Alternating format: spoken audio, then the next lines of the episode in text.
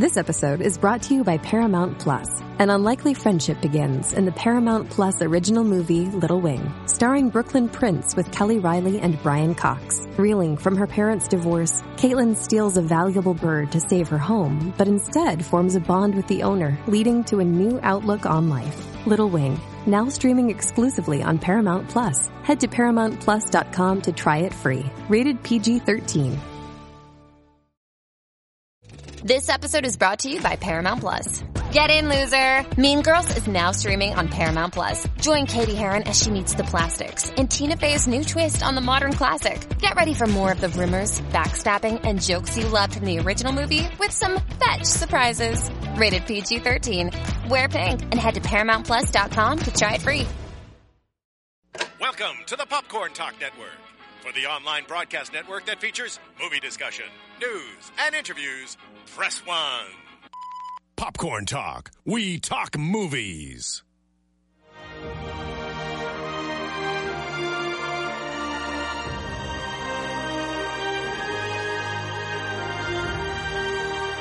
From the Popcorn Talk Network, the online broadcast network for movie talk, Alicia Malone with Scott Movie Mantz and the Schmoes Know. This is Profiles. In-depth spotlights on the greatest filmmakers and artists in motion picture history.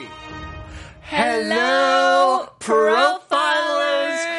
Boy, does it feel good to say that. We are back. This is going to be a profiles to remember. This Yes. is one for the books in more ways than one, I would say. Yes, we've been waiting for this, and it ends up being a bit of a celebration because Mantz is back. Back! And even though he's down a kidney, he still look like a full man. This episode, we started shooting this episode. I had two kidneys, and I'm going to finish it with one. You won't be able to tell. No one will be tell able the to tell. difference. yeah. But this is our 40th episode. This is a very, very special person that we're spotlighting today. Yes. And when we decided to spotlight this amazing, legendary actress, we just looked at each other and said, why didn't we do her sooner? Of course, we were talking about Sigourney, Sigourney Weaver. Weaver. What is it about Sigourney Weaver that makes her literally a legend? She is the queen of sci-fi. Mm. She's got such an iconic uh, character she created with Ripley, who's still the uh, the strongest, most badass female Totally hero we've seen in action movies. She's also done a lot of great comedy. She's done a lot of drama, and, and she's just a really intelligent, elegant woman. Delicate, intelligent, and She can play ball busters. She can play nice, lovely ladies. She's great. she's great. She's a trailblazer. She is a game changer because of the way she developed Ripley, the way that character became such a, a game changer for women, mm-hmm. girls in film. Mm-hmm. Hashtag girls in film. Yeah. Um, but to this day, action heroes like even Emily Blunt in Edge of Tomorrow, people were comparing that character to Ripley, especially in the first two films, and especially the second one, Aliens exactly. but she's also an actress. You know, it wasn't just Ripley; it was Dian Fossey from Gorillas in the Mist. Yeah. And even though by that point in her career, the late '80s, she could have just insisted on playing lead roles. But even if it was a supporting role that was strong and had a lot of depth, she did it. She knocked it out of the park. She stole the movie. And we love our Roger Ebert quotes here. And he said that the same woman could appear as a science fiction icon and the star of a movie about political torture, talking about Polanski's Maiden, is remarkable. And she's also starred in the highest grossing movie of all time, Avatar. Avatar. Amazing. Amazing, and we we have not one. Not, Not two, two. but three Yeah. very special guests, which on their own individually would have been big, big gets for us here on Profiles. Definitely. But leash for us to have them together on this show is another reason why this Profiles is one for the books. And as far as as far as the way Sigourney Weaver took on the role of Ripley and sort of her take on the reason why Ripley became such a, a, great character. And in mm-hmm. terms of women, strong women in film in general, this is what she had to say. It was really interesting.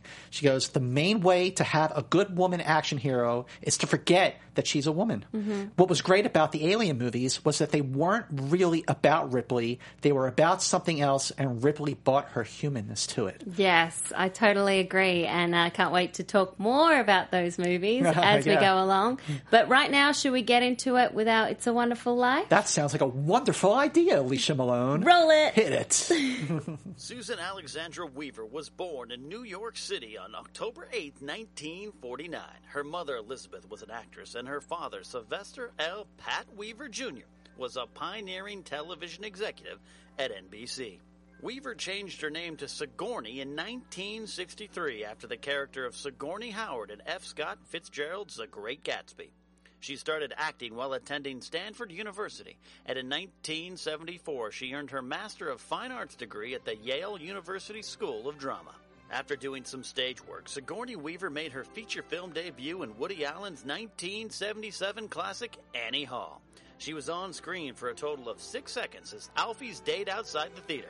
But just two years later, she scored the role that would change her life as Ripley in Ridley Scott's sci fi masterpiece. Hey, it's Kaley Cuoco for Priceline. Ready to go to your happy place for a happy price? Well, why didn't you say so? Just download the Priceline app right now and save up to 60% on hotels. So whether it's Cousin Kevin's Kazoo concert in Kansas City, go Kevin, or Becky's Bachelorette Bash in Bermuda, you never have to miss a trip ever again. So download the Priceline app today. Your savings are waiting. Go to your happy place for a happy price. Go to your happy price, Priceline. piece Alien. Bigger movies followed, like The Year of Living Dangerously, Ghostbusters, Aliens, Working Girl, and Gorillas in the Mist. Weaver was nominated for three Academy Awards, two of them in one year, for 1988's Working Girl and Gorillas in the Mist. She won Golden Globes for those movies and was nominated five other times, in addition to being nominated for three Emmys. Wow. Wow, it's impressive. Very impressive. I mean, that her- double Oscar nomination in the same year is amazing. And, and she won the Golden Globes for those characters. Yeah. So she didn't get the Oscars, but she got two Golden Globes the same year. I think it was like the first time like that ever happened for a woman a Golden Globes. But still, I mean, she rocks. huge. She rocks. So my question for you Is is: first time you're right, your your your First first blood, blood. for Sigourney Weaver. It, uh, I think it was Ghostbusters. Because I must have watched Ghostbusters when I was really young. Mm-hmm. I remember seeing it quite a few times with my friends, with my family. Not in the cinema. Not in a cinema, no. and I didn't actually go to the cin- cinema till later. And I, yeah, it, it wasn't ever a regular thing when I was young. It was all on VHS Mm-hmm. and all like with friends at sleepovers. And I, I loved Ghostbusters as everyone did. Sure. Such likable characters. But I also remember seeing her in the year, uh, of Living living Dangerously. I think that was actually at school because it was directed by Peter Weir, also starred Mel Gibson. Aussie, Aussie, Aussie. Aussie, Aussie, Aussie. So I think it was part of our curriculum that we had to watch it. Aussie, Aussie, Aussie. What about you? Mine was Alien. Yeah. And uh, your shocker, parents take you to the my cinema? parents took me to see uh, Alien in theaters. Wow. In in 1979, and of course, what I remember the most about that movie is the chest busting scene. But uh, uh, the, the the fact that she was the only survivor. Yes. You know that she was the only one, and it, it didn't take. It took me a few years later to realize that it was a horror movie in space. Mm-hmm. You know, like it was a year after Halloween. And it's basically the same movie, but you know, Mike Myers is Exactly. an alien. Exactly. You know? It's funny. It's it's similar to the way I saw Spaceballs before Star Wars. Remember, there was a moment in Oh, jeez. Spaceballs, wasn't there, when the chestbuster uh-huh. comes out and like, "Hello, Oh, my, my baby. baby. Hello, my honey." Hello, my ragtime girl." and it wasn't until I finally saw Alien when I was a bit older that I was like, "Oh, that's where it's Oh, from." I expected it to come get out with a little top hat on. Everybody loves the Michigan Ride. But let's get into our fast five, shall we? 'Cause yeah, we've got coming in at number good five is, Are you the keymaster? who you gonna call? Ghostbusters! And by the way, people watching live on YouTube right now, many people's first blood was Ghostbusters, and quite a few people said that Holes was their first Holes? Sigourney Mo- Weaver movie, which I forgot that she was in. 2003, I Yeah, think, right? it makes me feel old. Oh, jeez. That was their first blood? Yeah. Wow. Woo! Well, this was uh, June 8th, 1984. Yep. Directed by Ivan Reitman, one of two Ivan Reitman movies in our Fast Five for Sigourney Weaver. Cost $30 million to make. Box office domestic in 1984, $230 million. Was the second highest grossing movie of 1984 behind 1984. You know, I'm terrible with dates. Beverly Hills Cop. Beverly Hills Cop. Beverly Hills Cop. And you have T-shirts for both, don't you? I've got Beverly Hills Cop too. oh, There you go. but I also have Ghostbusters. Um, yeah, and it also was nominated for two Oscars for visual effects and best song, and it's number 28 in the AFI's list of 100 movies, 100 laughs, 100 years, whatever that one is. The top 100 comedies. It's number 28. And this was really seeing Sigourney Weaver in a new light because Yeah. we'd seen her in action films, dramas, and this she gets to show off her comedic side, even though she is kind of the straight person to Right. Bill Murray's character, and he is straight, but he does his straight comedy so well. But she also got to show off a very different side of her, uh, possessed side. Zuul. Zuul! There is no Dana, only Zuul. And man, she looked sexy Yeah, and she glamorous. Just so beautiful, beautiful in that it. role. She got to play two roles in this movie. Yeah. and uh, you're right. As Dana, she was like the the the the straight person compared to everyone around her, Yeah, particularly she was Murray. going through some real stuff with the fridge. And then, boom, when she becomes Zuul, like, Yeah. wow, she was hot. but uh, this movie, you know, I just watched it again, obviously, uh, uh, and it's a movie that I would watch numer- uh, uh, time and time again Yeah. anyway. It is so funny. It is so original. And it, it's just brilliant. and how excited are you that she's going to be appearing in the new Ghostbusters? It's awesome. I think that's so great. I, I'm sure she's not going to be playing the same character, but it'll be a nice little nod to her. Um, Ebert, Roger Ebert said about this movie, we probably have the same quote here. The movie is an exception to the general rule that big special effects can wreck a comedy. Rarely has a movie this expensive provided so many quotable lines. Why do you think Ghostbusters is so popular and remains so popular? partly because of that, partly because of the theme song. Again, you, you have this this concept. that I mean, the way the movie plays out, they're like the Keystone Cops. You know, the score for the film sounds very much like it came from like a Keystone Cops kind of Yeah. movie. But you know, the four very dynamic personalities, Very different very personalities. very very different. Yeah. And then you have Sigourney Weaver, And she holds her own with all those comedy legends. you know what else? I, and it hit me just after because I, I was spending some time in, in New York. This is a very New York movie. Yes. New York is a character in this film. Like, for example, when they, they shut down the, the system at the Ghostbusters headquarters and all the ghosts are released, I love that image of all the ghosts like flying around the skyline, flying around the Empire State Building Yeah. with that score, that music. It's very, very cool movie. it, it holds up exceptionally well. It's fun. Uh, you know, this, the, the, uh, uh, the special effects are great. Yeah, I mean, this, I think they still look good. The New York Times, in their review from 1984, said Miss Weaver looks great and shows herself to be a willing comedian as well as an excellent foil for Mr. Murray. And uh, uh, the Newsweek, David Ansen said everyone seems to be working towards the same goal of relaxed insanity. Ghostbusters is a wonderful summer movie. And now uh, we're going. Oh, we should read our things. I've We almost read. forgotten how to do profiles. That long. It's like Uh, riding a bike. Yeah. Britton Dowers says about Ghostbusters I love Ghostbusters and would watch it constantly as a young kid. This is my first blood, but I rarely made it past the scene where Sigourney floats on the bed. It would always freak me out and I would have to turn it off. Seems silly now. She turned in such a witty and heartfelt performance in a movie with a ridiculous concept. The movie does not work without her great performance. Okay.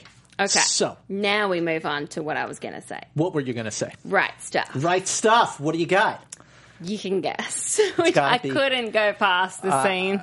Is it Get Away from Her, You Bitch? Yeah. Mine too. That gets a high oh, five. It's such a great scene, and not just because of that line which she delivers with such vehemence, but the fact that it is mother against mother. You know, she's taken on this maternal role, Yep. protecting Newt, and then she goes up against the alien queen who's trying to protect her babies, her eggs. I think there's so much leading up to that, and to see her in that ear, ear, ear suit, oh, it's awesome. when when that door opened and you saw her in that thing, and it was a throwback to the beginning of the movie, Yeah. where she put it on. like, she goes, do it." "Where do you want this?" Yeah. And he goes, "Oh, right over there. But it was, I mean, that's James Cameron. James Cameron's screenplay is brilliant, but that scene, everything that you just said, is right on the money. And I remember when I saw that movie in theaters in 1986. It was the week I graduated high school.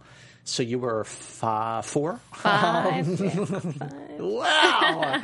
but yeah, so I just remember when she said that, everybody in the theater went, "Yeah, yeah." It is still, it is still a rousing moment. I watched it on the plane back from New York, Mm-hmm. and I was just like, like, wow, this is This Yeah, has to be it all the right leads stuff. up to that because up till then she's kind of running away, and this is where she really takes control. So it has to be the right stuff. proactive. Proactive. Well, All let's right. be proactive and take care of some business now. Oh yes, This is Business very, very important, ladies and gentlemen. Everyone watching and listening to Profiles, please support Malone and Mantz and Profiles by going to iTunes and subscribing to Profiles and rating and reviewing us on iTunes. Those ratings and reviews on iTunes are so important to us. That's actually where we get the best feedback and it's how we actually stay alive. Yeah. Also, go to YouTube dot com slash popcorn talk network. and make sure you subscribe to that share profiles with all of your film friends Mm-hmm. and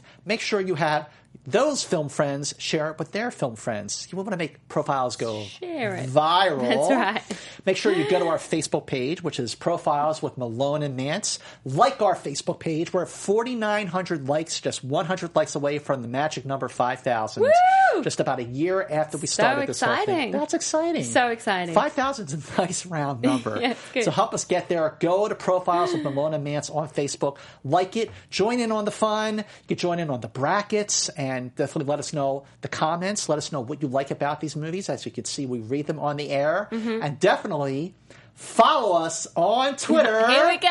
At Alicia Malone, Yep. at Movie Mantz, at Alicia Malone, at Movie Mantz, Pause. at Alicia Malone, at Movie Mantz is all about the pause. You didn't get the pause removed. No, I Did you? got the kidney, not the pause. All right, well, let's Um, go forward to our Fast Five number four, which is. All of you wish to go to the ship? Yes, we wish to go to the ship. You see, we work together. Or not at all. Yeah, Galaxy, Galaxy Quest. Quest. This movie is brilliant. I love Galaxy Quest. I was going to say, Mantz, I bet you love Galaxy Quest. I love this because isn't this kind of an unofficial Star Trek film? it's so unofficial as a Star Trek movie that at, at, at a big Star Trek convention in Las Vegas in 2013, Which you were probably there for. I was there. yeah. They ranked all of the Star Trek movies from best to worst, and Galaxy Quest showed up as the number seven best Star Trek movie of all time. It- it's that That's much of an impact because you know what's great about it? Just it, it, the fans Yes. save the day. they know more than the stars. Uh, I really like that concept, and I love how meta this movie is. Totally.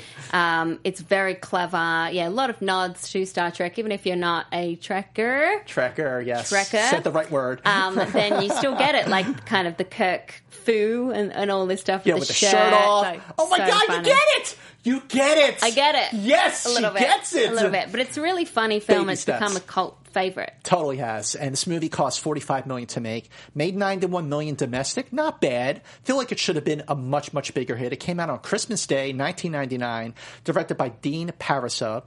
Nine nominations from the Academy of Science Fiction, Fantasy, and Horror. One win for Tim Allen. It is, it's fun. Yep. It's clever.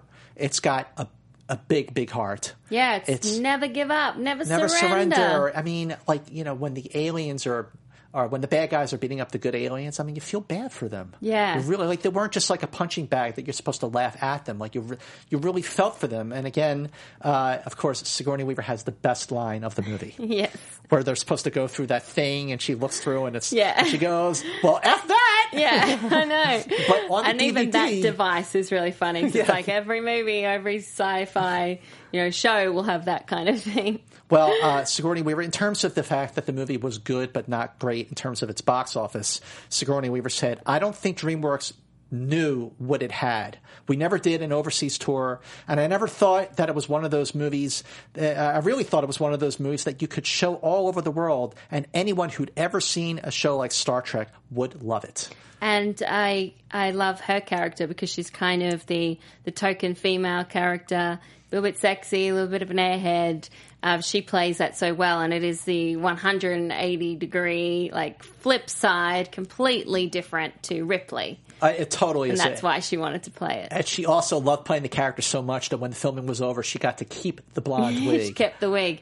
I want to give you a quote from uh, George Takei. Okay. Ooh, oh my God. because I know yeah, you like him. It says about Galaxy Quest, I think it's a chillingly realistic documentary. I do believe when we get kidnapped by aliens, it's going to be the genuine, true Star Trek fans who will save the day. I was rolling in the aisles, and Tim Allen had that Shatner esque swagger down pat, and I roared when the shirt came off, and Sigourney Weaver rolls her eyes and says, There goes the shirt again. How often did we hear that on set? Oh my God. That's cool. I, I feel enlightened right now from you reading that quote from George Takei, who played Sulu on Star Trek. That is amazing. uh, by Grabthar's Hammer, that is a fantastic movie. Ben Kramer says that Galaxy Quest was my first blood for Sigourney Weaver. Surrounded by a stellar male cast, Sigourney has uh, as usual, stands out with the strong female character with a sense of humor that adds so much to a fresh and clever parody of Trekkies, that's Trekkers, and other sci-fi fanatics. Hashtag never give up, never surrender. hashtag film geek. Hashtag, profile, for life. The Rhine 09 on YouTube says Galaxy Quest is the Citizen Kane of sci-fi movies. Oh, it's not the first time you're going to hear that analogy You know, during this yeah, show. You're gonna that, never live that down. Christopher James says, I've been watching Galaxy Quest on cable. I'm not sure, but this is probably the hottest Sigourney Weaver has ever looked on screen. That's one of them. it's one of the few times, yeah. Well, well, we're we're sort of like moving along at a steady pace with the show, Leash, because we have not one, not, Not two, two, but three, big guests. Our first guest we talked with earlier, much earlier. Yeah. It's director Ivan Reitman, the director of Ghostbusters, and another film in our Fast Five, which we'll get to right after this. What a pleasure, what an honor, and really what a fun interview. Director Ivan Reitman. Roll it. And joining us right now on the phone, we are honored and thrilled to be joined by Ivan Reitman, the director of Ghostbusters and Dave, two movies in our top five. Ivan Reitman, thank you so much for joining us on Profiles. We are talking about the great Sigourney Weaver. Yes, uh, pleasure, pleasure to be here. And she is great, isn't she? I mean, she can do drama, she can do comedy, she can do action. What do you think it is which makes Sigourney Weaver such a talented actress? Well, she's as smart as they come. I think it starts with the brain. She has great talent. She went to the Yale Drama School, but um, she's smart. And by the way, most people don't know this, but at Yale, she was known for her comedy, and she um, uh, she was she worked with a director, now a director and writer named Christopher Durang, and they worked on these extraordinarily funny plays very early in her career. Uh, so uh, I didn't know this until I started working with her, but from her very first audition on Ghostbusters, I knew we had our we knew uh, we had our Dana Barrett. Wow. Well, what was it? What was it about that first audition for Ghostbusters? Because up to that point, you know, she had done obviously Alien and Eyewitness. She dabbled in comedy a little bit with uh, Deal of the Century, but I mean, Ghostbusters was a was a, a trailblazing, groundbreaking movie. It was so original. When did you? What was it about her that made you realize we, we've got our Dana, we've got our Zuul? well, and she strode into my office to talk about playing Dana Barrett. Almost one of the first things she said was, "You know, I read the script, and I think." I really do think that Dana should become a dog. She should really be possessed, and because she was not, and and then she proceeded to get on all fours on my coffee table and start howling uh, to the moon. And I said, "Okay, this this lady's up for anything." Wow. And you know, it was a great idea. I remember calling up Harold Ramis, uh, my co-writer on the film, and saying, "You know, uh, Sigourney Weaver, you know, the woman from Alien, she just came to my office and talked about." Being possessed. I think it's kind of a good idea. Let's look at the last act again. And we actually changed the script based on her idea. Wow. Wow. And that she is did impressive. such a good job as well because she kind of had to be the, the straight person against uh, Bill Murray. How game was she on set once filming started to, to really go there with the possession scenes? well, she was totally she was totally confident, and I thought, you know, if you think of the Ghostbusters as the Marx Brothers, then you know, Sigourney Weaver was Margaret Dumont, you know, this great, classy woman, which is what Sigourney is. Really intelligent, uh, kind of high society, just naturally. And she had the wherewithal to stand up to them On top of which, there's a lovingness to the way she looked at them. She was never bugged by them. She always sort of had.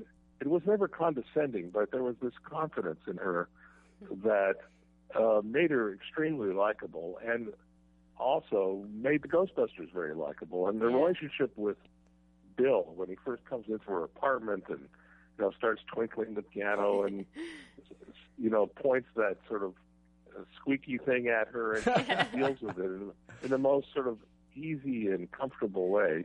I just thought it was just it's going to be wonderful, and it turned out to be very wonderful. Oh yeah. Well, while you were making Ghostbusters, I mean, it, I remember when I saw that film. I was 15 years old. I grew up in Philadelphia, and I saw it with a bunch of my friends, and, and we just were over the moon with that movie. It was just so original, and it holds up so well. Obviously, you know they're doing a female version of it now, and uh, but while while you were making this movie, like, was there a point when you all looked at each other and went, "Okay, we've got a hit on our hands," or did you just not know? No, we were pretty we were a pretty cocky bunch. you know, I, I I've often said that the first time I saw, and it was a, a day before we started filming, but we were doing some pickup shots, and it was the first time I actually saw all four Ghost, Ghostbusters in their outfits in full regalia, just sort of um, running down Madison Avenue, and there was this shiver that went up my back, and I said, "Wow, there's something there's something here." And oh, so great. um, you know, as a director, I try to play it very, very straight. Um, made it very naturalistic, even though these extraordinary things were going on. And and what happened is people really got sucked into the movie in a really wonderful way. They took all the scary stuff really seriously, and it made the laughs that much bigger. Well, in between Ghostbusters and Ghostbusters 2, Sigourney Weaver was nominated for three Academy Awards. One for Alien, which was the first time an actress was nominated for an, for a, an action role, Yeah. and then uh, Right. two in the same year for, for Working Girl and for Gorillas in the Mist. So when you when you got the band back together for Ghostbusters 2, like had she had she changed it at all? Was, was she like more confident as an actress because she had so much more uh, uh, experience and credibility under her belt? Well, she had already made Alien by the time we made Ghostbuster. I think she had. Uh, that's what I remember. But and she'd certainly done uh, years of uh, li- year of living dangerously, where she was just spectacular. Yes, definitely. Um, I didn't really notice a difference. I mean, I thought she was great in both of the films. I think she was playing a mother in the second film, and I think uh, she really got into uh, playing with the, the twin babies that sort of made up her child. um, and um, uh, you know, she was very, very comfortable all the time. And you know, I worked with her a third time in the movie Dave, where, Dave, I, yeah. where I thought she was just fabulous. Yeah, well, her on Dave, I mean, there, there wasn't too much softness about her character, at least at first, with that movie. What was it like working with her again and working with that character in particular? Well, uh, Dave is a much, even though it's humorous, it's a much more serious film, particularly her role because you know she's being cheated on by the by her husband, the president of the United States, and halfway through the movie she discovers her her husband's actually in a coma, and the the man she thought was her husband was this sort of just this nice guy from uh, from downtown, and um, it you know we I remember sitting down with the two actors and just talking about the op- what the opportunities were, the reality opportunities in the in the story, and she was as usual very very smart uh, about her character.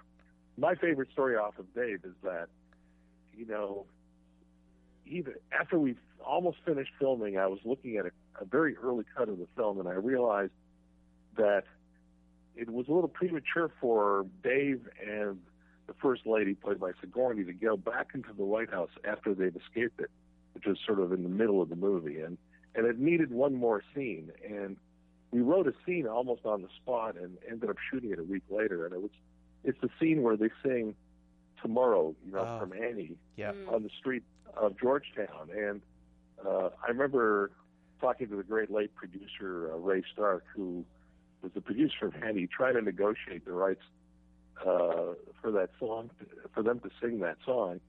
And there, we we, we were all set up already. We were ready to go, and um, but he was very kind about it, and we'll finally let us do it. And it turned out to be this very, very lovely scene. I love the cop one of the cops was played by Gary Ross, who uh, wrote the script, and uh, I, I loved him saying, you know, he would he turned to Dave. He said, "You're pretty good, but you, you got a lot of work to do." Yeah, yeah, she's not going to cut it. Yeah. Well, Sigourney's had so many fantastic movies, other than the ones that you've worked with her. What what are your favorite Sigourney movies? Would you say? Um, well, I'm prejudiced. I like. I think she's done. I think she's done wonderfully in everything, but yeah. I think there's something about her relationship in Ghostbusters 2. I, I just haven't seen the movie again, and you know, I just for, I forgot how loving she is to Bill, who's you know, as usual, plays his cantankerous, very very funny character, and what makes him so lovable actually is the love that she shows uh, towards him, and it makes us love him more. And um, I just, you know, I've always appreciated her as an actress, but having seen it again some 20 years later, Yeah. it just made me love her that much more. Yeah. Well, we couldn't love you any more than we do Thank you. for taking the time to talk with us on profiles about your films and about working with Sigourney Weaver. Ivan Reitman, you know, we were just up at the Toronto Film Festival and we saw you and we were going to ask you on the spot, but we didn't want to bombard you while you were at Reitman Square in Toronto. Yeah. oh, thank you. But, Well, um, thank you thank you. I, did you visit my restaurant, Montecito, up in Toronto? yes. Yeah, we did, Yeah, actually. did, Yes. yeah. Oh, good. That was delicious. I didn't know that was yours. I didn't know great. it was yours either. We're learning a lot today on profiles. Ivan Reitman, thank you Yes. again for calling in, and, and thank you so much. Have an excellent, excellent day. Thank you. Thank you. Bye bye. Bye. All right, the high first of many high fives today. It's going to be a jam-packed high five for profiles today. Ivan Reitman, the He's director so nice. of Ghostbusters, he was Yep. so nice. He was so funny. Mm-hmm. I mean, I never would have guessed that Sigourney Weaver had had done so much training in comedy Yeah. before, because you know you saw her first as like Ripley. And, I wouldn't have guessed that they put in the possession possession stuff because she really wanted to do it. I mean, that's crazy. this- that's a kind of interview you like. You like learn something. dogs. Yeah. Well, as we as we know, I mean, Ghostbusters was number five on our list, and coming in at number three in our Fast Five. Is You know, Dave, it is Dave, isn't it? I can't keep all of this a secret. Yeah, I know. Aw, Aw, Dave. this movie, also directed by Ivan Reitman, released May seventh, nineteen ninety three. Box office sixty three point three million domestically. That's actually okay because this is a perfect movie. Yeah. it is the Mister Smith Goes to Washington of the nineties. That's what I was going to say. Yes, you yeah, were. it feels a lot like uh, the Frank, Frank Capra Frank movie Capra. because it's about you know the the everyman, the honest guy who gets put in this extraordinary situation, having to replace an elected official. And I love those kind of stories where you've got a character at the center who is just so nice and sweet and good and kind, and he goes up against a corrupt system. And it's just a it's a wonderful movie. It's funny. It's got a big heart. It's a crowd pleaser. It's it's rousing and it's just so charming and and delightful. It's infectious. I completely forgot about this movie until did you I. suggested it for our Fast Five, and I rewatched it. I was like, "It's great!" I It really forgot. I forgot about it. And Sigourney Weaver is a great addition to the cast because even though Kevin Kline is front and center, and Kevin's always amazing, Terrific, yeah. to have Sigourney Weaver as the first lady, and when you first meet her, she's very upset, very bitter at her husband for all the cheating, and then slowly she softens, and you get to see the real side of her. You know who was a big fan of this movie? Bill Clinton. Bill Clinton. oh yes, doing the oh, same research as always. Roger Ebert, also a big fan, said that Kevin Kline and Sigourney Weaver are great at playing characters of considerable intelligence. They bring such particular qualities to their characters that we believe in them every step of the way. It's a wonderful, wonderful movie. He also said, When I first heard this storyline, I imagined Dave would be completely predictable. I was wrong. The movie is more proof that it isn't what you do, it's how you do it. It's a great American comedy. And for people listening or watching profiles right now, if you have not seen Dave, please Yeah. rent it, watch it, download it, stream really it, whatever easy it to takes. watch. It's fun. Yeah, it really You'll enjoy is. it. And this was the third time that they worked together, Sigourney and Ivan, because Ghostbusters, Ghostbusters 2, 2. then Dave. And we got more stories about that later in the show. Jason Smith had this to say about Dave. Sigourney Weaver as First Lady Ellen Mitchell steals the show. The subtle but significant changes she portrays through her character holds the movie together. She's strong, vulnerable, stoic, and good-hearted. A full run of emotions, sometimes with little or no dialogue. An amazing performance and just another reason why we love her. Hashtag Film Geek. Hashtag Profiles. Hashtag Malona Mantz 2016. Ah, that's great. Yes. I love that. well, um, the Fletch93 on YouTube says, I bet they won't talk about Working Girl. Well, you were wrong You're because now we get to the others. And the first movie we're going to talk about in Is the Working others Girl. is Working Girl. I know this is a big movie for you. Yeah, 1988. I love this film. I love Sigourney's character. She's this tough Wall Street woman, Catherine Parker. It's she's like deliciously evil, Oscar nominated Mhm. as well. Yeah. It's a great film. It's a great film, and it's a movie that that when you look back, 1988, for it to be not just a movie about female empowerment, but one where you have, I mean, that could have been a man as her boss. Yeah. and it was a woman, Yeah. and she stole the movie. By the way, Exactly. And I remember watching it when I was young, and, and it's why I always talk about girls in film is because you want to see, you know, if you if you can see it, you can be it. Do you want to see these empowering characters on screen, and I remember it really spoke to me. it is a movie that still to this day it, it holds up very well. But it, when you look back on it, you realize how much of a game changer that was. Yes. and another great film with a strong supporting performance, The Ice Storm. Yes, Ang 1999, Lee. Ang Lee, another film where she co-starred with Kevin Kline. This Yeah. one she played she played Janie Carver, a uh, It's like the neighborhood, sexy, yeah, you know, seductress. not a whole lot of uh, uh, not a whole lot of fidelity going on No. in this movie. Uh, very much a, an early '70s film. Ang Lee, beautiful score in this movie, an amazing, amazing ensemble cast Great about cast. dysfunctional Elijah families. Wood, Allen. Yeah. Tobey Ke- Maguire. Yes. Yeah, excellent film. And then there's Eyewitness. Oh, yeah. 1981. If you've never seen Eyewitness, I think this what this might be the first movie she did after Alien. Mhm. Lead role. She plays a, uh TV commentator. It's a it's sort of a a, a gripping thriller. Uh, it, it does feel a little more dated than some of the other movies we've been talking about, but it is a strong performance. in early an early film uh, from Sigourney Weaver. Definitely worth watching again. Yeah, I haven't seen that movie Yeah, in a good. long time. What do you got? Also, uh, Avatar. Of course. 2009, when she's the head of the Avatar program. She wants peace with the Na'vi, teaching them English. I mean, it's such a huge hit, and it was such a nice uh, nod to her, you know, Queen of Sci-Fi kind of reign to Yeah. be in the movie. Plus, get she get to work with James Cameron again. again. great. And that's going to happen again and again and again because they're making like three movies yeah. back to back. Now, a movie that I love. I'm very curious to know what you think about this film because it gets very polarized, mixed reviews. But I loved it back in 1992. I love it now. It is Alien 3. Talk to me. I just, I, I, after the first two, I just didn't think that it could really hold up. But I do understand there are great moments in it, and I think Sigourney definitely is a standout in the film. She's great yeah. in Alien and 3. I do like how her character Ripley evolves with every single movie. Exactly. I think that's what I love about it. But lacked the kind of. I think the first Alien was, and the sec, and a second, they're both so original. They're so I it- great. It lacked that originality. The first two Alien movies are brilliant. Absolutely, I completely agree. But what I like about the third movie is how much it's like the first because it's just one alien. Yeah. You know, the hardest, the most unfortunate thing about Alien 3, directed by David Fincher, Yeah, was that who we love. We profiled him, and we talked about this actually on his, on his show. The unfortunate thing with Alien 3 was that it followed Aliens. Yes, that, you- that's the thing. How do you top that? I think if it was a standalone, separate film, it would have been a lot better Yeah, yeah. But also, you mentioned before The Year of Living Dangerously, directed Yes. by Peter Weir. Excellent film, 1982. Uh, definitely one that's worth watching again. But I also love when she does these sort of cameo Yes, supporting performances, like in Cabin in the Woods. That's what I was going to say. Yes. 2012, when she played the director. Once again, nice little nod. Whenever you see her in a sci-fi film, I think she also appeared in Paul. Paul, yeah. Too. So whenever she does those kind of little cameos, I love.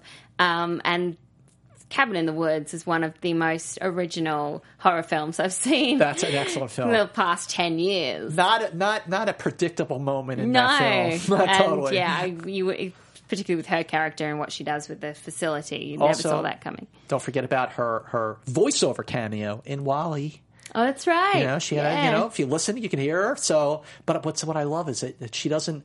She she'll if it's a good role, if it's something where she can really contribute, despite the size, she'll do it, and she kills it every time. And she has so many great roles, which is why on our Profiles with Malone and Mantz Facebook page this week, our profilers focused on the best characters. Oh. So it was Dian Fossey versus Dana Barrett from Ghostbusters, then Ripley versus Gwen DeMarco. It got down to Ripley versus Dian Fossey. Ooh, Who do you think won? gotta be Ripley. Gotta be Ripley. Gotta be Ripley. Ripley, and thanks to Steve Zissou and everyone else at the uh, on our Facebook page who helps to run it. Yo, Steve. It's so great that our Facebook page just kind of has a life of its own. have a life of it's own. Profilers. The profilers are the best. yes. They're like our friends. And uh, a big hi to Ryan B, who's watching live on YouTube for the first time, as long along with uh, Billy Polahan and Danny B reviews and uh, lots of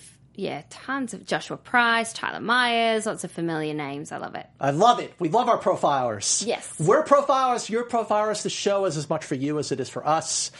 And then, as we move on, Yes. getting to number two on our Fast Five. Yes. That gives us.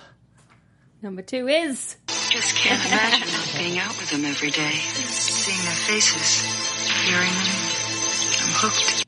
I had to Wow. take that from the trailer because there was no clips available. Gorillas, Gorillas in the Mist. What a movie. Released September 23rd, 1988. Directed by Michael Apted. Five Oscar nominations, including music, editing, sound, adapted screenplay. Best Actress nomination for Sigourney Weaver. The same year she was nominated for Supporting Actress for Working, Working Girl. Girl. And also nominated for both Golden Globes in those roles that she won for those. Yep. Movie cost $12 million to make. Worldwide box office, $61 million. Another, in addition to Ripley, another extremely strong female character, uh, Dian Fossey, primatologist. Yeah. Uh, uh, interesting story. Yeah, it really is.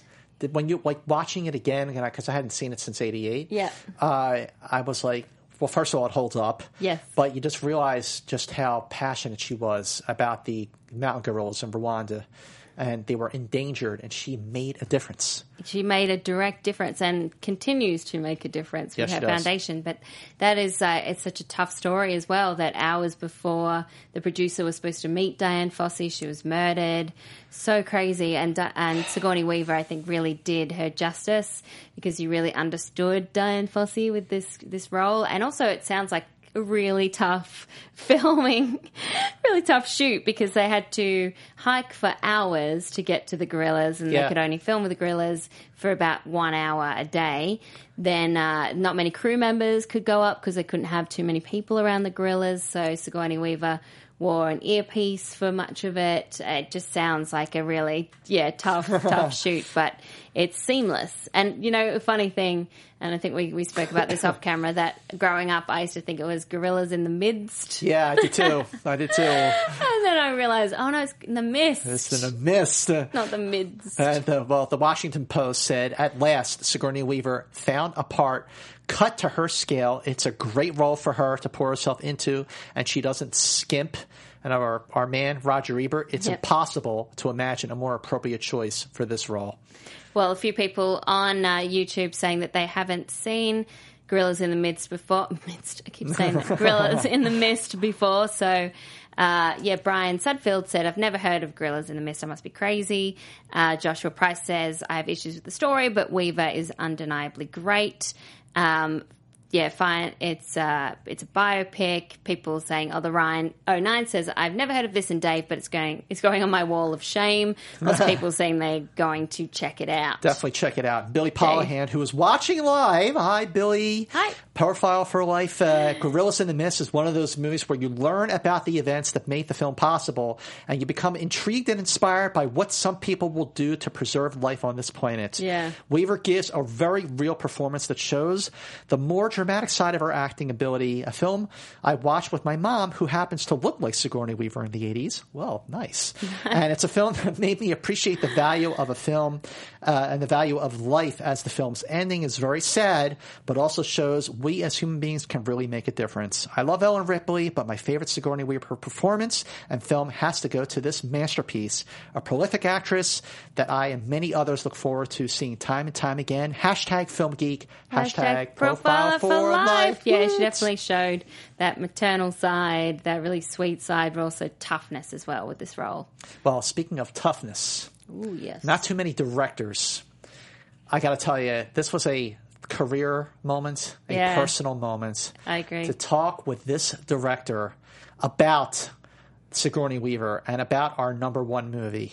But for you and me to be talking to James Cameron, Who I feel like should be Sir James Cameron. I Yeah. think he should be knighted. and we absolutely are going to do a profile on Cameron. oh, for sure. For sure. I mean, I had never spoken to him, I don't think. I think I'd spoken to him once in a roundtable print interview, but to talk to him on the phone for profiles about Sigourney Weaver, about Ripley, is uh, definitely a dream come true. And this is an amazing interview. So let's get right to it. Let's roll our interview with James, Cameron. Cameron! And right now, joining us on the phone for our profiles on Sigourney Weaver is Oscar winning director James Cameron. Worked with Sigourney Weaver on 1986's Aliens. James Cameron, you are on profiles with Scott and Alicia. Hi, Scott. Hi, Alicia. How you doing? Thanks We're for doing great. Thank you. We're doing so good. Thank you so much for sharing your time. I mean, you not only worked with Sigourney on Aliens, but also with Avatar. Yeah. Such a great relationship that you guys have uh, on screen, and, and I'm sure a friendship as well. What do you think it is which makes her such a unique actress? Well, you know, I mean, I th- I think she has a kind of unique beauty. I mean, I I, think that if you think about if you think about the the really interesting actresses out there, like you know Meryl Streep and Cate Blanchett, they they don't look like anybody else. They don't look like fashion models. They have a kind of unique face, and I think Sigourney has that. She has that uh, physical strength, the stature, um, but she, you know, I think what people get from her is this sort of piercing intelligence. And if you know Sigourney, she's she's in, in just brilliant as a, as a person. You know, I mean, she's she's so uh, you know widely read, fun to talk to, and all that. And, but I think she just kind of projects this strength, and I don't I don't mean physical strength, although she's been physically strong in some of her her roles. It's a kind of strength of character, of will, of of wisdom, a strength of the heart, emotionally, you know, and yet she's able to contrast that when she needs to with a with a vulnerability that lets us into her and makes her human, you know. And uh, I think you add that all up, and you get somebody that's that's pretty unique out there. Well, she is definitely unique, and also unique is Aliens. Came out in 1986, and this is definitely one of those films that in Hollywood history it is a superior sequel on every level. And this was a something that you wrote, from what we understand, on spec. Is that true? No, not quite. I was hired to write it, uh, but we we hadn't we hadn't officially uh, landed Sigourney yet. So I was writing a script for an actress and built around her character, and uh, and also unbeknownst to me, they told me they had an option and she was locked in and everything was cool. Uh, they being the um, the other producers on the the film that, that were on Alien, the first film, and then it turned out not to be true. Uh, so I, it was then then everybody turned and looked at me and said, "Okay, you got to go get Sigourney." so that was the most terrifying meeting of my life when I drove up. She happened to be in Santa Barbara visit, visiting her mother, and I drove up and, and met her up there. And uh, you know, I thought, wow, I've I, I just spent the last you know four months of my life writing this script, and now I've got to talk her into doing it. and uh, but fortunately, it was a great meeting. She was very warm and welcoming. Uh, you know, I think she was cautious. Uh, she was cautious about going going back and doing a sequel, reprising that character, and I told her that it was basically a kind of a, a, a mother-daughter story, Mm. and maybe because she just happened to be there visiting her mother at the time, that was Oh, on her mind, and so that struck a positive chord. She was very concerned about you know gun violence because she's very liberal and gun control and all that sort of thing. And I said, no, no, no, there's not going to be too much of that. just, a, just a little bit. Just a little bit and a few flamethrowers as well, you know, Yeah. for good so, measure. So, you know, cut to Pinewood Studios. We're there, you know, about to start shooting the film, and and she's sort of read the script again a little more carefully, and she says, "Well, I, I do actually do a lot of shooting with the machine gun." Yeah. And I said, "Come with me," and I got the armorer to get us a, a, a 45 Thompson machine gun, and we went out behind Pinewood Studios, and she got to fire it. And all of her liberal gun control stuff went right out the window. she had this huge grin on her face. She said, "Oh, well, that's kind of fun, isn't it?" I said, "Well, just remember this moment when you're doing the scene where you're shooting up the alien queen's, you know, egg chamber." yeah. Well, that's what I love about Aliens is Ripley has a whole nother layer to her that wasn't in Alien. For example, with the machine gun, the first time she shoots it, she gets a shock by by the power of it. She has such a great vulnerability and the maternal instinct as well. Yeah. Was that Yeah. always your plan with this character to add that Oh. layer to her? Yeah, absolutely. I mean, I, I, look, I was very inspired by by Ridley's film. I was inspired by Ripley as as a character, but I wanted to take her someplace farther. I mean, if you think about her in the first film, she's actually kind of pretty off-putting and and bossy and and difficult to deal with. But you fall in love with her and you and you go on that journey with her. I thought, okay, so how do I take her further? Uh, You know, and I I had actually written a short story years earlier called Mother that was about the maternal instinct and an alien creature, and I thought, oh man, I've got this. Yeah. I'll just create. I'll just bra- I'll just do an alien queen, and I'll have the the two basically the two women protecting their children, and it was all about ma- maternal energy, the the, the mother oh, bear. You know. yeah, get away from her, you. You yeah, I love that. It's the Right. best line of ever. well, you know, the one we were just doing research for the show. It we didn't have to do a lot of research to really zone in on the fact that Ripley is, especially as, as she was established in your film, she really took action heroes, female action heroes, to a whole new level. She became a trailblazing, groundbreaking character, and the female action hero by which, to this very day, all other female action heroes, what few of them there are, hmm. have become judged. How hmm. long into the filmmaking process did you realize that this character was going to have such an impact like that? Well, I don't think we realized it when we were making it. I don't think we realized it until the film was completed and people started responding. I mean, the moment that I recall, because we never did any test screenings. It wasn't as common back then, and it was considered kind of a medium-sized movie, not a big blockbuster or anything. And so we never test screened it. So we were at the premiere, which was uh, in in Westwood here in L.A., and um, when when it got to that line, the one that you just quoted, "Get away from her, you bitch," the audience was practically on its feet. Oh, so great. and we realized that it, that it worked. You know, Yeah. it was actually one of my, you know, highlights of my my career in my mind Ah. because it was the first time I ever got instant positive feedback from an audience that the movie had had scored. You know, Yeah. as a touchdown. And then you had uh, great feedback from the Academy as well. oh yeah, sure. What was it like having Sigourney nominated, being the first actress to have uh, an Oscar nomination for an action movie? Right. Well, I I mean, it, it's been described variously as the first one for an action movie, the first one for a horror film. Yeah. Depending on how you classify it, I've always thought of it as kind of action horror. Yeah. Um, uh, look, it was it was a, a unique moment in history. I, I felt it was a real victory for the horror, sci-fi, fantasy kind of genre space because um, uh, you simply didn't get uh, Academy Award nominations if you did those kinds of films. They were kind of second-class citizens. So it was a victory from a genre perspective, and it was a victory for her as you know as an actress being being taken seriously as a um, you know as as an action action figure, action icon. You know.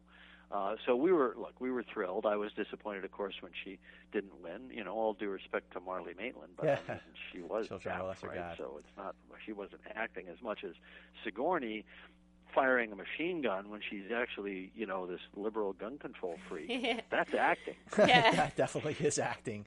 And also, her, the strength of her performance is her vulnerability and her maternal instincts. How was it? Was she working with with Carrie Henn, who played Newt? And at the by the same token, how did she interact with the rest of the cast, particularly Bill Paxton, who is sort of a, a, a scene stealer in this movie? Man. he is a he is a speed stealer. Well, you know, like Sigourney's very professional. And uh, and you know she got along very well with all the other cast members. And you know, I don't remember any off-screen. I don't remember partic- particularly any off-screen interaction with with Bill, positive or negative. Um, but I remember with Carrie, uh, she became kind of her surrogate mom on set, and Sigourney kind of adopted Carrie and was very protective of Carrie. Wanted to always make sure that not only was she physically safe, but that she was emotionally safe. You know, it was her first film. I think it was actually her first film and her last film, um, and that that she was, you know, that she was being cared for and not overlooked and that sort of thing. And I think that that was really helpful for Carrie that Sigourney was there for her. Yeah, it's a great relationship. And then, of course, you got to work with Sigourney again on Avatar. How Right. was it a second time around after all that time? Well, it was great. I mean, you know, because you know we'd both gone on and we were successful. We were coming back to it from a from a position of strength and really just from from kind of friendship. I mean, the funny thing is, it, it took me a second to to to realize that she was actually right for the character I'd written. I didn't sort of write it for her, but then just the light bulb went on one day, and I said, "Oh, Sigourney should play this character." And I, I think subconsciously I had resisted it because she had done science fiction before, and here was a here was an, a, a character on an alien planet, you know, dealing with aliens. Of course, they were good aliens this Yeah. time around. um, and I thought, oh man, you know, this is going to feel tired for her. And and and I- and I thought, don't be stupid. I just kind of slapped myself and said, she's perfect for for Grace. And so, you know, I called her up and I said, I've got a character. I think you're going to really like her. And uh, and Sigourney just jumped in with both feet. She loved it. We went to Hawaii and we tromped around in the jungle and and in the rainforest there and and we did a lot of kind of sense memory um, experimentation to to sort of figure out how she was going to play her character walking around in the rainforest that was actually just a gray performance capture stage, you know, where she's wearing a black leotard. Uh, you know, so she, I think she likes anything with a challenge to it. Yeah. And we know you like a challenge too. yeah, well, I like challenges too. Well, listen, we are. I, I got to be honest with you. I, you know, we've been doing profiles for more than a year now, and this has been such a very, very special day for us, personally and professionally. Thank you so much for calling in and for talking with us Thank about you. The great Sigourney And Weaver. we're going to profile you too as well. Yes. it's coming soon. okay. All right. Well, thanks for that, and yeah, thanks for doing this thing on Sigourney. She's Thank amazing. you. All right, thank you so Thank much, and have a great day. Okay. You, you too. Bye bye. Bye.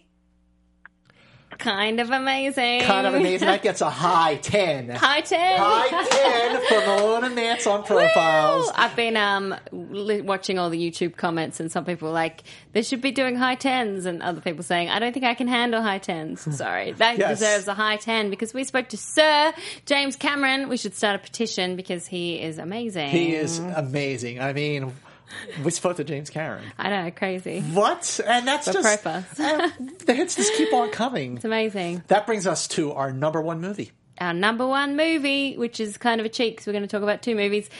Take it away. Get away from her, you bitch! Yes!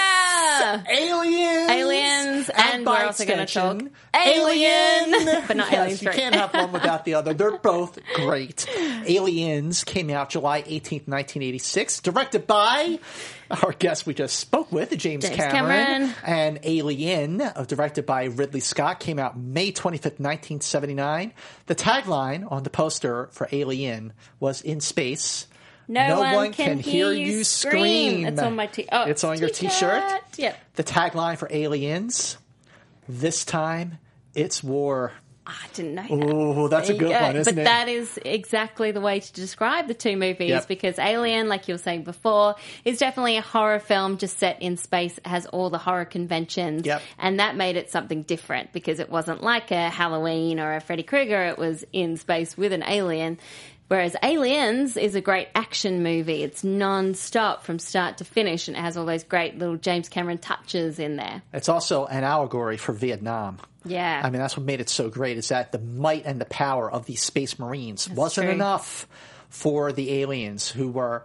It, it, it, the, the, the humans were instantly overpowered, Mhm. and it was disturbing. It does feel like a war movie. It one. absolutely does, and like the main spaceship was shaped like a like the rifles that they were using. Yep. Seven Oscar nominations for Aliens, including score for J- the late great James Horner, Best Actress for Sig- Sigourney Weaver, two Oscar wins for sound effects and visual effects. Cost eighteen million dollars, which is like peanuts. uh, box office was one hundred and eighty million dollars worldwide. Alicia, Aliens is a perfect movie. Yes. It's one of the best sequels ever made. It is one of the best sci-fi movies ever made. Yep. And it is the Citizen Kane of Ah. alien movies. Yes! There you go. There you go. There Can't let that go. Everything's a Citizen Kane or something. so then I was going to ask whether you preferred Alien or Aliens, but I guess I have my answer. well, I prefer, they're, it's a tough call because they're, they're both, great and very different. and they're both perfect for completely different reasons. Now, the first one is just so, so intense and atmospheric. Slow. And it's like, it's it's like such a slow burn, the tension that builds. I cinematography, the production design, the fact that you don't really get a good look at the alien until the very end. It's Yeah. like Jaws in that way. Yep. But then there's Aliens, which it definitely feels like a more action packed film, but there's still an uh, an awful lot of setup Yeah, and and character a lot of character. A Yeah. lot of character, and that's what I like about And it. And I really love Ripley in Aliens because of all the reasons we were talking to James Cameron about with the extra layer of vulnerability on top and the maternal. Like, I loved in Alien that she was just one of the crew members, wasn't a big deal that she was a woman up in space. She was like one of the truck workers alongside them, blue collar worker.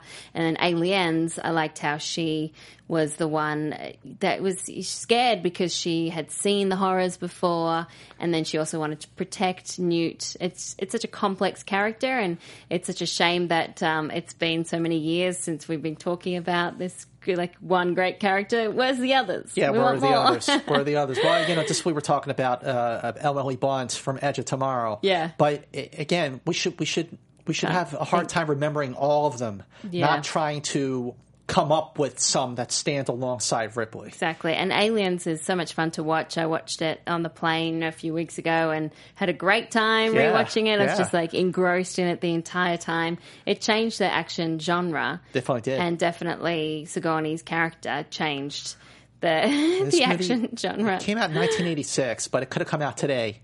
And looking exactly like it does because Yeah. special effects are practical. There's no CGI. They look great. but it is just a perfect movie. It holds up so well. Nothing about Aliens is dated. Yes. And the New York Times Sir Ridley Scott called says it. that's true. Yeah, uh, the, the New York Times said it's a flaming, crashing, flashing, blow 'em up show that keeps you popping from your seat. Time magazine said a sequel that exceeds its predecessor while giving Sigourney Weaver new emotional dimensions to explore. Joshua Price on uh, YouTube says we were debating which one they would choose, and they just chose both. and Tyler Myers says Alien is the Citizen Kane of sci-fi horror films, and Aliens is the Citizen Kane of sci-fi action films.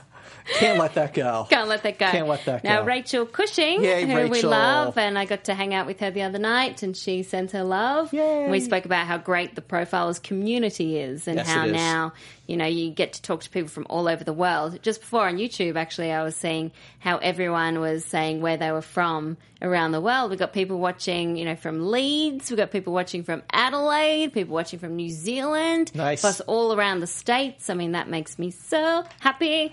But Rachel says Ripley is simply iconic as the woman we all hoped we would be in her situation. You know, if we ever find ourselves fighting grotesque aliens on a foreign planet.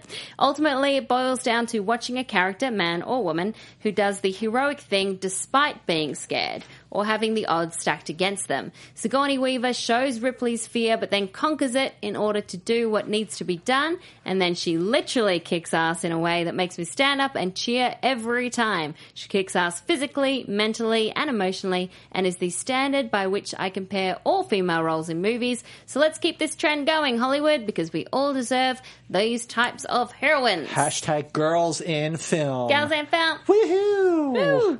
Well, you know, we could give Rachel Cushing the last word, but I think we should give the last word to our guest of honor herself. Maybe the last person to speak on profiles should be Sigourney Weaver Sigourney about Weaver? Sigourney Weaver. I mean, you're going to have Ivan Reitman, you're going to have James Cameron, and you're going to have Sigourney Weaver. Woo! All of them called in the profiles. This is definitely a very, very, very special episode of Profiles. Let's hear this amazing interview with Sigourney right now. Roll it. And joining us right now is our guest of honor. We are so happy and proud and excited to be joined by our profile, Sigourney Weaver. Thank you so much for calling in and joining us on your show. well, it's my pleasure. Thank you for inviting me. It's such a thrill to get to talk to you. Uh, we're both huge fans of your work. Do you remember the first time that you caught the acting bug? What age? Well, I think I was pretty young. I think I was a horrible little ham when I was little, and uh, I can just remember, you know, some disgraceful performances in school productions where I, you know, really was, you know, I I had a wonderful time. Um, but I think I really, you know, uh, I was much more of a ham then, for instance, than I am now. Now I, I, I try to be, you know, less is more. But at the time when I was little, I think I played the Cheshire Cat, like you know, like Simon Doonan, and I, you know, I used to just go for it. And I thought it was so funny that the other kids were um, like retiring.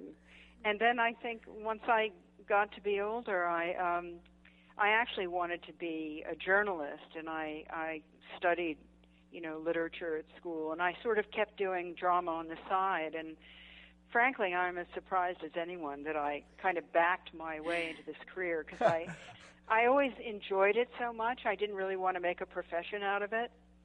I don't. I know that's strange logic, but in the end, I kept working with friends and things like that, and one thing led to another, and I finally thought, well, I guess I'm making a living, so I think I can say I want to be an actor. well, we're glad you backed into this because just so early on in your big screen career, uh, within a couple of years of making your debut, you scored the role of a, of a lifetime, one that has such an impact as Ripley in 1979's Alien. So, so the first question really is like, how did you come to be cast as Ripley? And Ridley Scott, his his one of his first movies too. What was it like working with him? Oh yes. Well, I was very lucky. Really, Alien is my first film. I um, I I I can't really understand how I got it, but I I wasn't very interested in film at that point. I was working a lot in the theater and frankly doing a lot of comedy and I think I was on a short list of New York actors for Ridley to see um and I ended up going to the wrong place for the interview. Real, you know, I was wearing these sort of hooker boots over blue jeans, and I must have been about eight feet tall, honestly. and um, anyway, we had this wonderful meeting, and he showed me all these pictures of the Giger drawings of the alien, and I, I, I realized I'd never seen a movie that looked anything like this, and wow. I'd never met anyone like Ridley who was so passionate about what he was going to do, and um, again, I think my lack of, you know, sort of my lack of interest in the in the movies was a big asset to me because I didn't seem desperate at all. I was just like, hmm, this is interesting, you know. and so I, I, you know, I ended up being screen tested for it. I think I was the only one they screen tested, mm-hmm. and um, I just feel very fortunate that that Ridley decided it should be me. Wow. Yeah, such a great um, character. Um, and then you had another great character with Dana Barrett from uh, Ghostbusters. what was it like working with Ivan Reitman and Bill Murray? We were just talking to Ivan, and he said that you and Bill had such a great connection on screen. Well, I think we did. You know, he's such a lovely guy, Bill. Um, and uh, from the moment we met, we had so much fun. And um, I loved the part. I think I tried to push the part more uh, so that I could be really possessed. In fact, I was a bit disappointed that that Ivan was going to get a special effect dog to be the dog. because I thought could do that, you know. I was used to off off Broadway where there's no money for every anything, so actors had to do it all, you know. Well, when when we were talking to Ivan Reitman, he told us something we didn't really know, which is that you had such a a huge comic background while you were studying acting. I mean, the first time we really saw you on the big screen were these serious roles, and a lot of people didn't realize that you had you had done so much training in comedy. I know it's so funny because after you do a role like Ripley, no one thinks of you for a comedy ever. I had to really prove to Ivan uh, that I could do it, you know, and I think it sort of helped me in his mind that Dana was a sort of serious character who has this hidden zany side. Um, it was a wonderful job. Those guys were just so generous and so brilliant, and it was just um, the most wonderful, witty, heartfelt script, and I was so proud to be in it. And Ripley, back to Ripley, you went back with to the character. How did uh, James Cameron convince you to play her again? Did he have to do much convincing? Well, you know, in those days, you didn't really do sequels. So Fox actually wasn't interested, I don't think, in doing a sequel. Jim Cameron wrote that script on spec, and he was actually meeting the producers about another movie, and he said, "You know, I've written a script for a sequel to Alien," and so they read it, and so it was such a tremendous story and such a amazing part um, with so many different levels in it, and uh, and so there was no convincing to be done. I just thought, wow. I mean, it was you know these movies are they're pretty grueling, but it was it it's all of its underpinnings. You know what it was about. Yeah.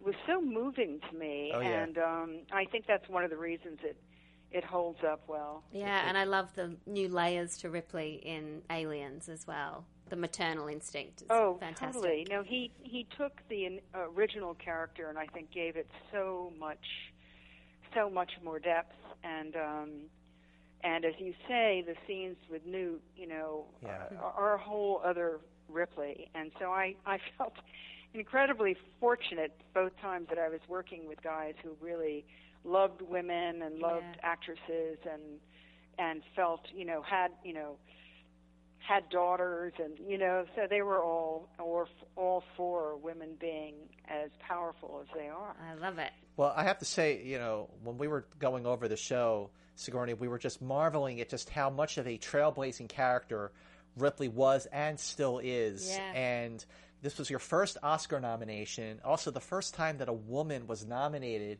for a performance in an action film. I mean, did you have any idea, or when did you realize that Ripley was going to be seen as such a trailblazing, game changing role for women? Um, you know, I think some of that was happening from the first one, but I think what Jim did building on the sort of, to me, sort of an everyman character, only she happens to be a woman. Um, just, you know, he's such a great writer, and his there's something so primal about his movies, and I think that that um, you know people were very swept up by the story, and it sort of pushed the the story really from this sort of genre science fiction into drama into you know into a bigger canvas and so i think i i think that i was very fortunate to have uh, the support of the academy for for Wow. getting a, a nomination for a role like that and i'm sorry it hasn't happened more since Yeah. because i think there's some great roles in these movies they're not you know they're not just about shooting off a lot of guns Mhm. if you're lucky if you have a good script you know Yeah, I totally. preaching to the choir here. Totally agree. You're speaking my language here. and then, of course, you had such an, another amazing year when you were nominated both for Working Girl and Gorillas in the Mist. How was that whole experience for you that year? Well, I was doing Ghostbusters 2, so the boys teased me constantly about being a double nominee. And Ivan used to say, "Bring on the double nominee." um, it was it was they were very sweet and they were, it was a lot of fun. I mean, I was sort of astonished.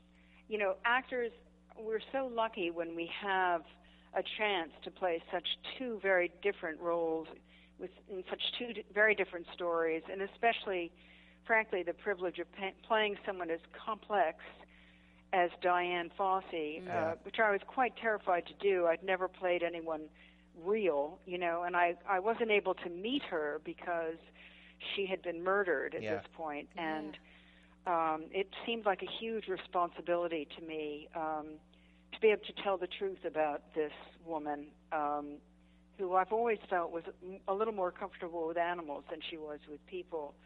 And every time I spoke to anyone about Dian, um, any friend, the next person would tell me the exact opposite about her. So it was very difficult. And in the end, I felt like the gorillas sort of taught me everything I needed to know Wow. about Dian because she loved them so much. I think they were her family. And I understood that because they accepted me so simply. And I always felt she was kind of watching over me Well, um, when- when as I we- as. I worked on this. Yeah. when we when we do our shows, we always go back and we re- rewatch all of these movies. Sometimes we're we're watching movies we haven't seen since they came out. And Gorillas in the Mist, honestly, was one of them. I saw it back in '88 when it came out. You know, I thought Michael Apted did a did a wonderful job directing that movie. Still and holds up. It It's still great. holds up so so well. And and I just was couldn't wait to just talk to you about the challenges that you had to do in playing Dian Fossey. I mean, be, you know, it looked like it was a hard shoot to do, and, and how much of the gorillas that you worked with were, were real. Well, well, first of all, thank you. I'm glad to hear that you think it holds up because I haven't seen it for many years either. um, and I, I, I just have to say one thing, which is I still work with the Dian Fossey Gorilla Fund, and I feel, I feel um, quite sure that we have helped Dian's cause and all of our cause really in, in helping um, protect and conserve the mountain gorillas. There are more mountain gorillas now in the Virunga area than than there were about twice as many than there were when when Dian was alive, and it's quite a miracle. And I I have to credit the Dian Fossey Gorilla Fund. They've just done an amazing job of of working with the Rwandans and and and and making the gorillas their sort of responsibility, and it's just been a wonderful experience working with that organization. So, um, Yeah. but I think for the gorillas, I was mostly with her gorillas. I, I the only time that the gorillas are not real is when they're being hunted uh, by poachers. Then we used uh, a couple of people in suits. The rest of the time, the the group I'm with is actually Dian's study group five, which I think now I think it was 25 when I was with them, and now it's 50 Wow. and oh, wow. most recently one of the you know younger gorillas Cantsbee who was named Cantsbee because Dor- Dian thought it was a girl turned out to be a, g- a male girl she named it Cantsbee but um he's the he's the silverback and he's the silverback of a group of 50 which is pretty amazing. But you know I was so fortunate. I went up every other day to be with them and honestly it was one of the most glorious experiences of my life. There mm. if if anyone has a chance to go to Rwanda and and go out and see the gorillas it is absolutely I can't even describe it. It's it was a it's a transcendental experience honestly because they're so like us but in a way they're kind of better than we are because they don't make war and you Right. know they're so kind of primeval and noble and uh you just spend time with them. It's one of the most peaceful things I've ever done.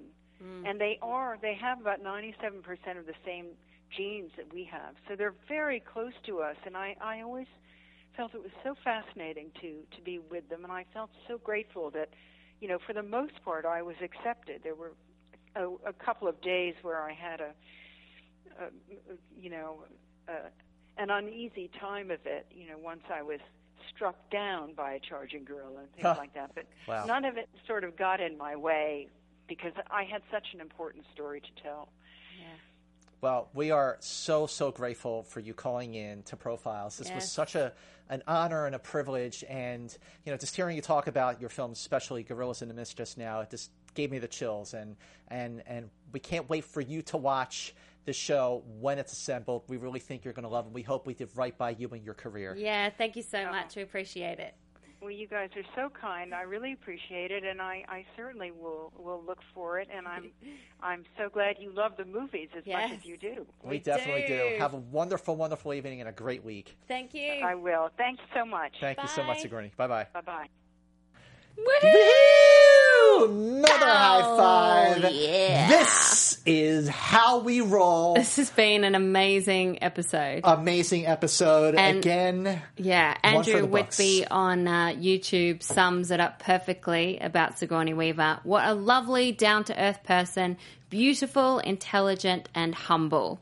Very, very true. And I also want to give a shout out to everyone on YouTube who are now suggesting Profiles Con, where we go and travel to places and, and meet up with profilers and we love that talk movies. Maybe we have to do a Profiles Con. Maybe we have to go to cons like New York Comic Con or San Diego Comic Con Yes. or WonderCon and do profiles live on stage. What do you think of like that? it. I like that. And we were we were planning a, a fan meetup in uh, Toronto, but the film festival was so busy. Yeah. But we will definitely try and do more meetups. We'd love to meet you guys in person and have you guys meet each other because it is a really nice community and everyone's really supportive, and I love that. yes, very, very supportive. Before we go, Alicia, we're going to take care of business one last time. Do it. Okay, let's start with iTunes. Go. Go to iTunes. Subscribe to Profiles. Please rate and review us on iTunes. Yeah. Even if you're watching the show on YouTube, please go to iTunes and rate and review us. We need these ratings and reviews. If you want, if you want us to come Profiles Con, you better rate us. and definitely go to youtube.com backslash popcorn talk network. Subscribe to the video version of our show. Please share it with your film friends. Have them share it with their film friends so we can go viral. Please uh, make sure you go to our facebook page which is profiles with malone and Mantz. Like our facebook page. Join in on the brackets. Let us know what movies you love and why. We do read your comments on the air. You can see that. And again go to twitter. Follow us on twitter. At alicia malone. At movie Mantz at alicia malone at movie Mantz at alicia malone at movie Mantz it gets longer every time. boy does it feel great to be back on profiles and i just want to say leash thank you for being such a very very dear friend Aw. and thank you for being such a dear family to me you are the best Family. We're not friends, we're family. And Scott, thanks for being a superhero. Yes. Saving your brother's life. It's Hashtag an incredible family. thing that you did. And I'm so glad that you're back in one piece. Who needs two And kidneys? looking great. And uh, this needs was a two great kidneys? episode. So let's Yes. quickly recap our Fast Five for Sigourney Weaver. Coming in at number five is Ghostbusters. Ghostbusters. Number four, Galaxy, Galaxy Quest. Quest. Number three, Dave. Dave. Number two, Gorillas, Gorillas in the, in the Mist. Mist. Number one, Aliens and Alien. Alien. I close my book. That That's means we're sign. done. We are done, and we will be joining you again much, much sooner than you think for another brand new episode of Profiles. Until next time, bye.